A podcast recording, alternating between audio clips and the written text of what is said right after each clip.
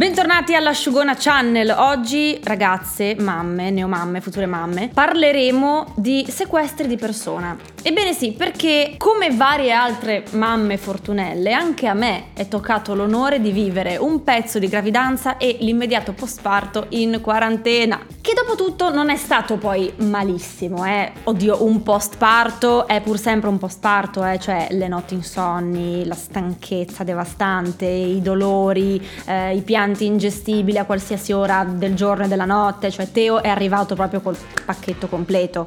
Ma la quarantena ci ha concesso quella che ben presto avremmo capito essere una grazia inaspettata, una sorta di bicchiere mezzo pieno di Covid. Che schifo ovvero di viverci tutto questo trambusto da soli, io e Tommy, di gestirlo da soli senza avere mamme, nonne, zie eh, che stanno qui in casa e ti stanno col fiato addosso tenendo la contabilità di tutte le cazzate che fai con tuo figlio. Eravamo noi tre, la nostra piccola famiglia che era appena nata e che aveva bisogno di conoscersi, di calcolare i suoi tempi e soprattutto di calcolare i propri spazi. Ed è proprio di spazi che voglio parlare oggi. Lo spazio. Ah, questo questo grande dono che tu inconsapevolmente ti porti appresso per tutta la vita e non ti rendi conto di quanto sia importante finché hai un figlio. Nel momento in cui hai un figlio, il tuo spazio personale, puff, svanisce, si volatilizza da un giorno all'altro. E all'improvviso ti ritrovi a vivere in simbiosi con una piccola cozza che non ha altro che te, che dipende totalmente da te e che non chiede altro nel mondo che trascorrere un altro po' di tempo insieme a te dopo i nove mesi trascorsi dentro la pancia. Io sono sincera, tutto questo all'inizio lo ripudiavo con simil terrore. E adesso però ho imparato a dirlo, ad esternarlo tranquillamente agli altri senza sentirmi necessariamente una bestia di Satana per questo. Ma mentre lo stavo vivendo non lo dicevo per il terrore del giudizio degli altri, perché per la società una mamma deve amare follemente il proprio figlio e deve adorare il fatto di avercelo 24 ore su 24 attaccato al proprio corpo, senza se e senza ma. Deve fare tutto ciò che è in suo possesso per rafforzare ancora di più il legame già profondissimo che ha con il proprio figlio e il contatto fisico non le deve bastare mai. Se sei avida e ingorda di tuo figlio avrai un posto nel regno dei cieli, altrimenti madre indegna. Nel mio caso diciamo che sì, era tutto bellissimo, Teo era la cosa più incredibile che mi fosse successa nella vita, ma tutto questo contatto fisico anche meno. Non sono mai stata una coccolona io di mio. Poi ricordiamoci che sono friulana, per noi friulani il massimo dell'espressione dell'affettività è una pacchetta sulla spalla e via. Nessuno mi aveva mai avvisata della quantità di ore che io avrei dovuto trascorrere appiccicata a mio figlio come una figurina all'album Panini. E poi anche questa questione dell'allattamento a richiesta che ti viene consigliato un po' da tutti, specialmente in ospedale quando tuo figlio nasce, ovvero offri il seno a tuo figlio ogni qualvolta lui esterna di averne bisogno, senza rispettare e calcolare tempi, pause, timing, orari. Ecco, Teo, come la maggior parte dei neonati, richiedeva spessino.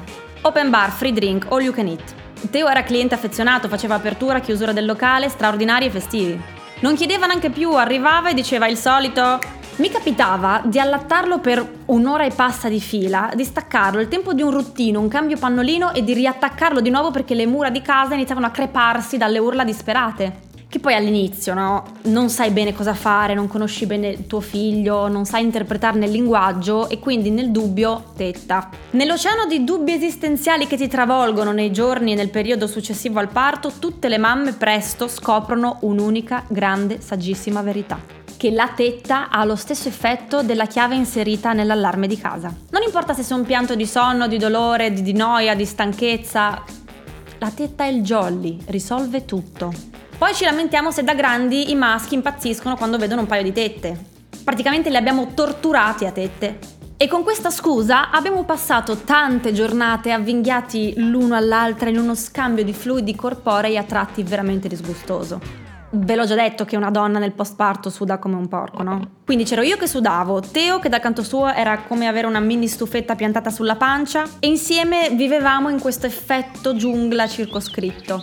E lui, poverino, mi faceva una tenerezza infinita, lo vedevo lì sotto, sudato, grondante di acqua, attaccato al seno che mi guardava con questi occhietti spalancati come a dirmi mamma hanno concimato nelle vicinanze questo scempio lo stiamo facendo io e te. Insomma, io vivevo il tutto con grande disagio e da brava madre indegna pensavo fosse un problema di Teo. Perché non poteva essere che una creaturina così piccola volesse già mangiare così tanto. Cioè, che problema aveva? Doveva darsi una regolata. È già viziato, dicevo. E no, deve capire, non può essere abituato ad avere sempre quello che vuole quando lo vuole. Deve imparare ad aspettare.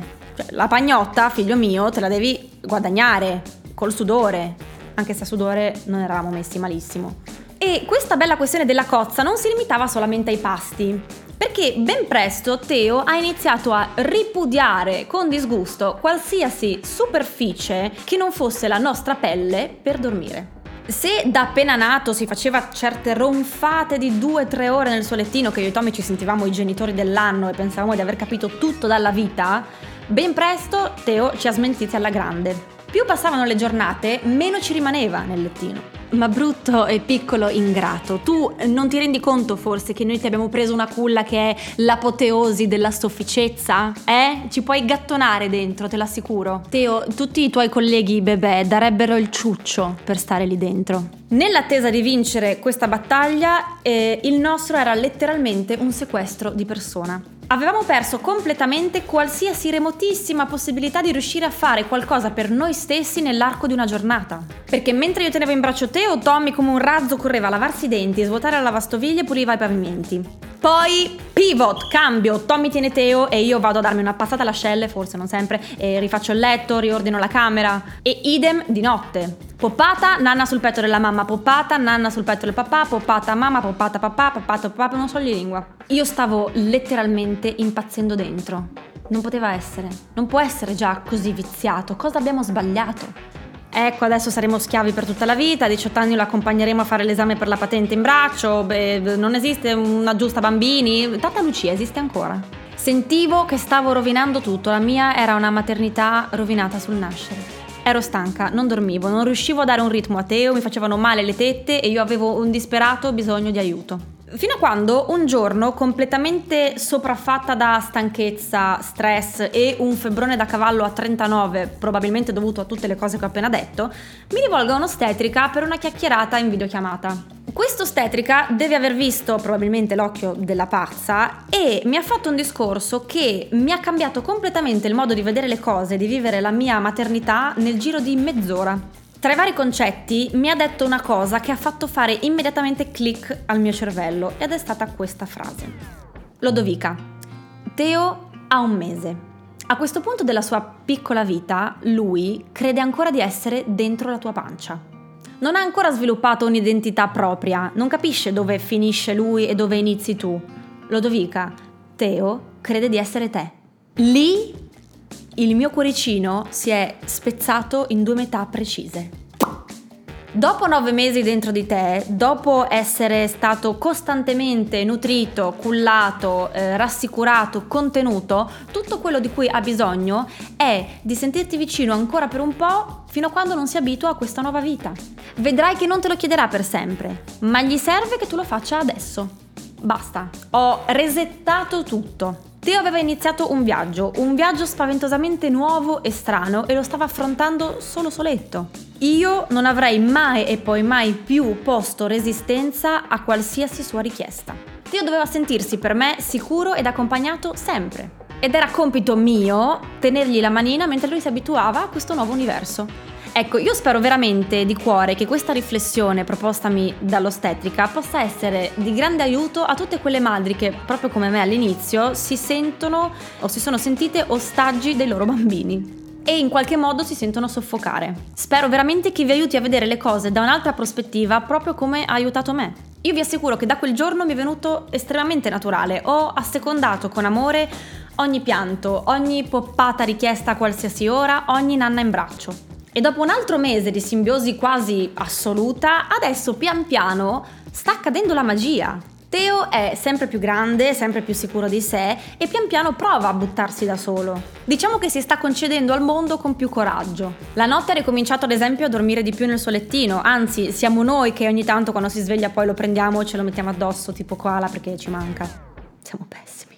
Sta sveglio a lungo di giorno, non chiede più di poppare di continuo, guarda, sorride, gioca e si diverte ad ascoltarci. Insomma, la luce in fondo al tunnel, care mamme, c'è, ma non si vede da subito. Però non sentitevi in colpa se ci mettete un po' a capirlo, perché una mamma nasce nel momento in cui nasce il suo bambino e proprio come il suo bambino ha bisogno di prendere tutta una serie di misure per essere sicura di sé. Quindi l'asciugata è finita, io vi do l'appuntamento la settimana prossima con un nuovo episodio dell'asciugona. Ciao! L'asciugona è una produzione Dopcast.